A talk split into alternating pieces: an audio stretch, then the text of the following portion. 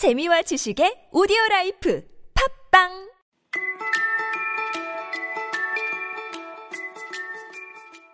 첫 부분에 과거 완료가 사용되는데 이 부분에 왜 과거 완료가 사용되었는지 과거형과의 비교를 통해서 간단히 알아보겠습니다. 일단 과거 완료의 개념에 대해서 잠깐 얘기하면 과거 완료는 과거의 어느 시점에서 그보다 더 전의 일을 언급할 때 사용합니다. 예를 들어 이런 말을 할 수 있겠죠. 지난주에 글을 봤을 때 나는 그 전에 글을 본 적이 있었다는 사실을 깨달았다.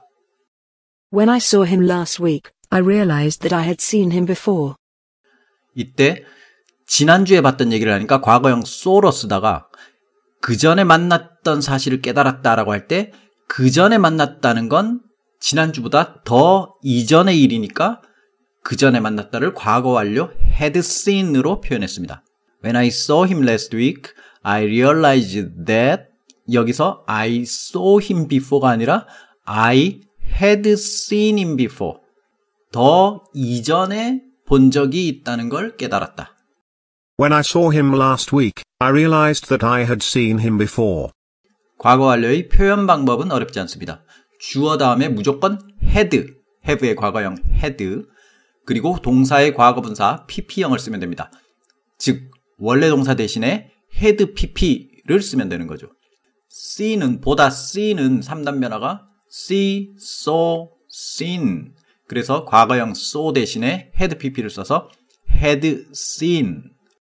When I saw him last week, I realized that I had seen him before. 그럼 이기적인 거인 파트 2의 첫 문장을 보면 어느 날 거인이 돌아왔습니다. 그러니까 앞에서 아이들이 놀던 정원은 거인이 어디 가고 없는 비어 있는 집의 정원이었던 거죠. 근데 어느 날 거인이 돌아왔습니다. 이게 과거형이에요. 소설이니까 계속 과거형으로 서술하고 있죠. 그런데 그 다음에 거인이 친구를 방문하러 갔었다는 말을 하는데 여기서 만약 그냥 과거형을 쓰면 이렇게 되죠. 어느 날 거인이 돌아왔습니다. 거인은 친구를 방문했습니다. 그냥 순서대로 거인이 돌아온 다음에 친구를 방문한 게 돼버립니다. 근데 그게 아니죠. 거인이 돌아왔는데 그 전에는 친구를 방문하러 갔었다. 이렇게 더 이전의 일을 이야기해야 되니까 과거 완료로 표현합니다. He had visited his friend the Cornish ogre. 원서에는 he had been to visit 이라고 되어 있지만 예스로운 표현이니까 he had visited 라는 과거 완료 표현으로 생각하시면 됩니다. 마찬가지로 그 코니시 도깨비와 7년 동안 함께 머물렀던 것도 돌아온 것보다 더 이전의 이야기니까 과거 완료 had stayed로 표현했죠. and had stayed with him for seven years. 근데 그 7년이 끝난 후에 거인은 돌아오기로 결심했어요. After the seven years were over, 어쩌고 저쩌고, and he determined to return to his own castle. 근데 이 사이에 해야 할 모든 말을 다 했다. 대화 능력이 제한돼 있어서 이 부분이 있죠. 여기에 과거 완료가 사용됩니다.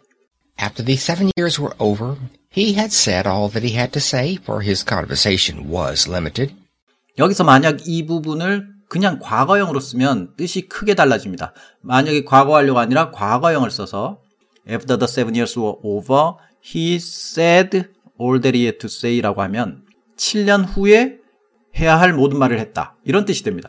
이건 7년 동안 아무 말도 안 하다가 7년 후에야 입을 떼고 말을 시작해서 할 말을 했다라는 의미가 됩니다.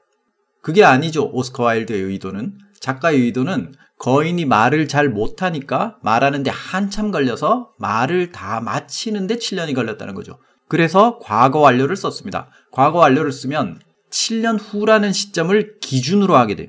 7년 후라는 시점을 기준으로 he had said all 어쩌고 저쩌고 7년 후라는 시점 이전에 모든 해야 할 말을 한 겁니다. 즉 7년 후라는 시점을 기준으로 할 말을 다 마친 거죠. 완료한 거죠. 완료가 된 거예요. 그래서 과거 완료를 해석할 때 두 가지 방법을 쓰면 됩니다. 첫째, 그냥 시간 순서만 생각하는 방법. 그냥 시간만 생각해서 과거 완료가 과거형보다 더 전의 일이다. 이렇게 해석해도 되고 둘째, 시점을 기준으로 생각해도 됩니다. 과거 완료로 표현한 부분은 해당 과거 시점을 기준으로 이미 완료된 행동이에요. 그렇게 생각하면 어렵지 않습니다. 거인이 돌아왔다. 이게 기준 시점이죠. 이 시점에서 보면 친구를 방문했던 것도 완료됨. 친구와 7년 동안 머물렀던 것도 완료됨. 그 다음 또 7년 후라는 시점에서 사실 이게 결국 돌아오기로 결심하고 돌아온 시점하고 같죠. 결국 같은 시점인데 어쨌든 7년 후라는 시점을 기준으로 거인이 자기가 해야 할 모든 말을 한 것도 완료됨.